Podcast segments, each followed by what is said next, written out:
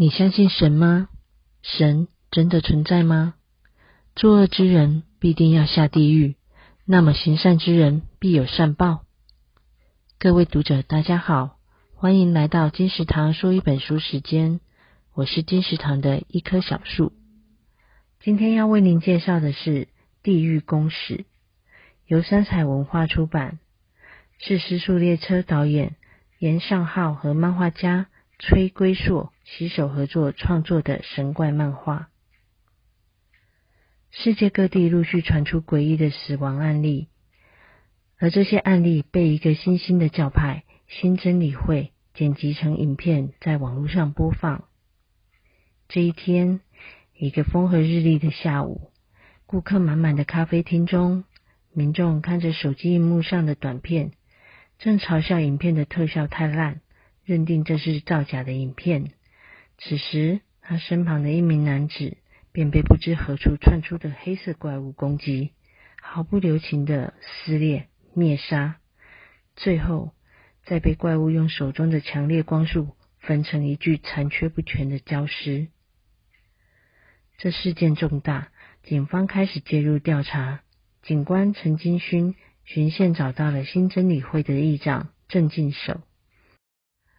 他告诉陈警官，这是神的旨意，当事人会事先接到敕令，而所谓敕令，就是天使会出现在当事人面前，告诉他何时会下地狱。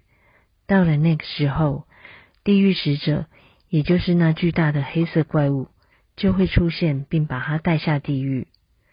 而新真理会称这个死亡过程是试验，这是神的旨意。那些收到敕令的人都是罪人。与此同时，网络上出现了一群激进的组织，叫做“贱畜”。